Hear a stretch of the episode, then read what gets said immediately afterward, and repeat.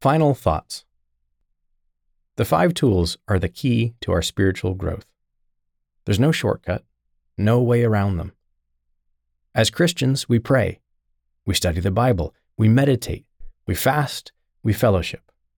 Through these tools, we strengthen our connection with God and with each other. Through these tools, we follow the Bible's admonition to not be conformed to this world, but be transformed by the renewing of your mind. Romans 12, verse 2.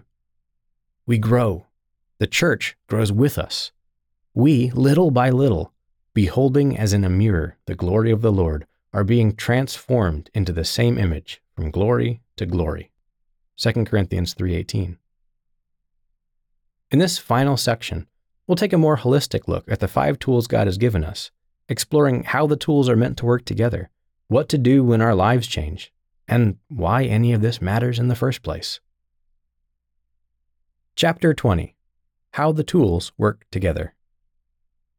These tools were never meant to be used in isolation. That's how we've looked at them in this book, individually. One by one, we've carefully inspected what each tool is capable of accomplishing and explored the ways God designed it to be used. We've picked one tool up, analyzed it, and placed it back down to move on to the next one. But if that's how we decide to use those tools, we're going to miss out. Think about it. Prayer is powerful. It's a way for us to talk to God. But if all we ever do is talk to God, how much spiritual growth can we really expect to experience?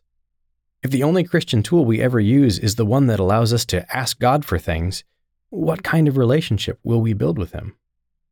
Bible study allows us to listen and learn from the inspired Word of God. But it's possible to hear without taking action, it's possible to hear and miss the point entirely. Reading words on pages, however inspired those words may be, doesn't automatically translate into meaningful change. Meditation is essential. We have to take the time to think about God's Word.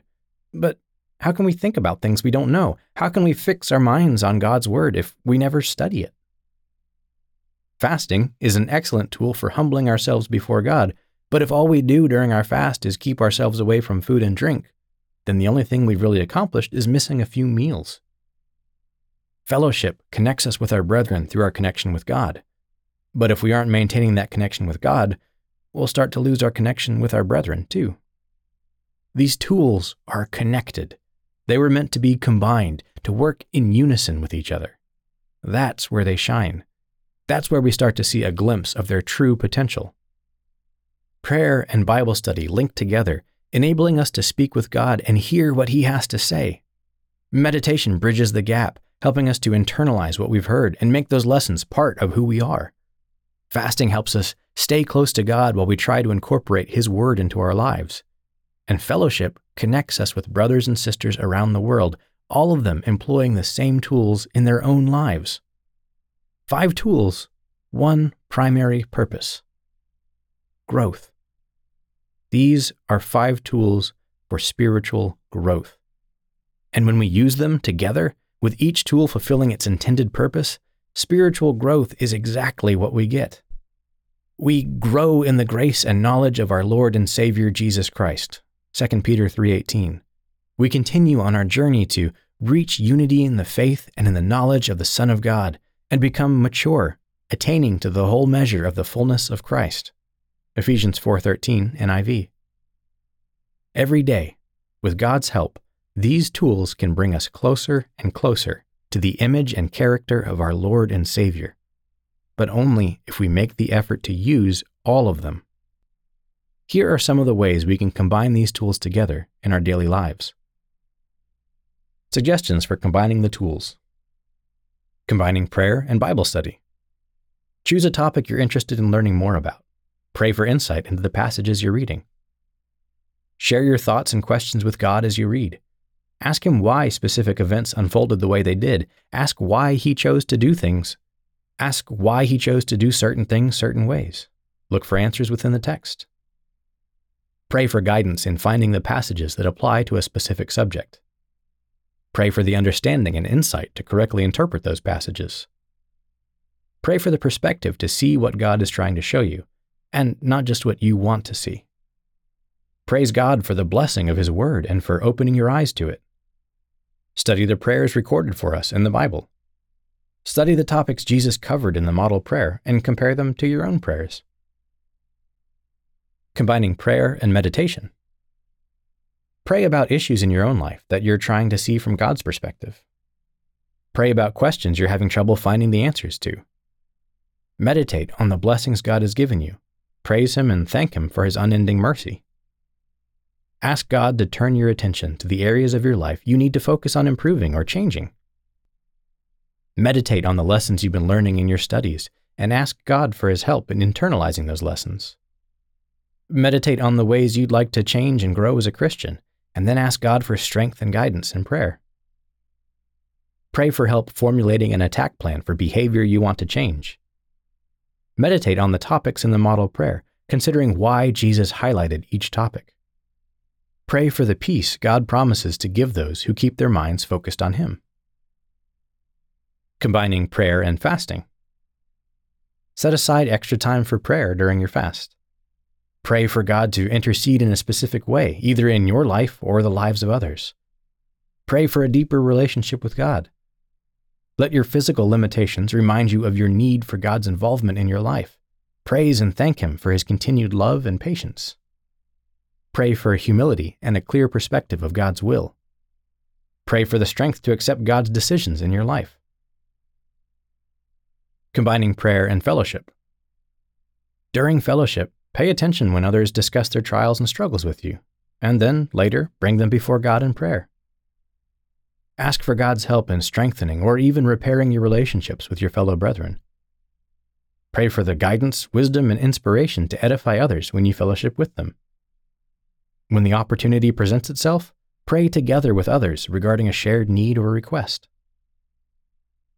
Combining Bible study and meditation. Read Bible passages thoughtfully, slowing down to consider what's being said, who's saying it, and why it's being said.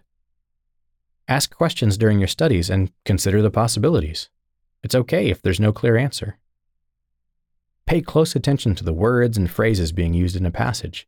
Consider whether they have any special importance in terms of emphasis or meaning. Think about the lessons contained in a passage of Scripture and how to apply them in your own life combining Bible study and fasting. Set aside time during your fast to search the mind of God by reading His Word. Choose to study a specific subject relating to your fast. Study the fasts recorded for us in the Bible. Study what God says fasting should and shouldn't involve.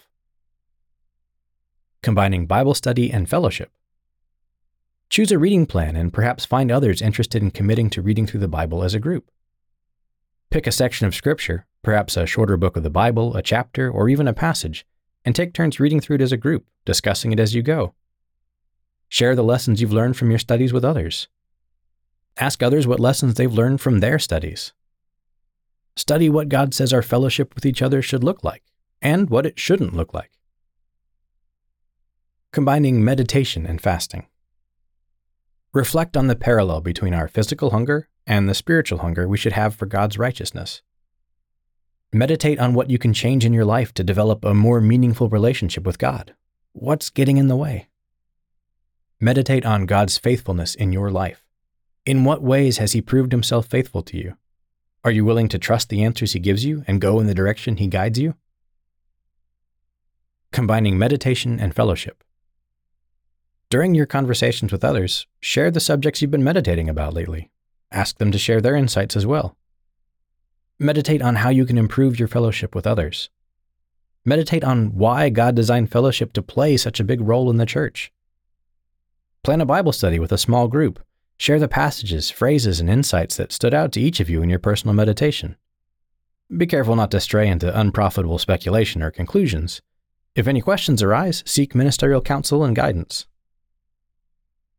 Combining fasting and fellowship.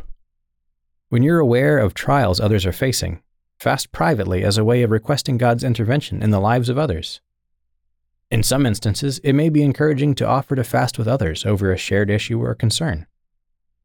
Ask others what steps they take to ensure their fasts bring them closer to God.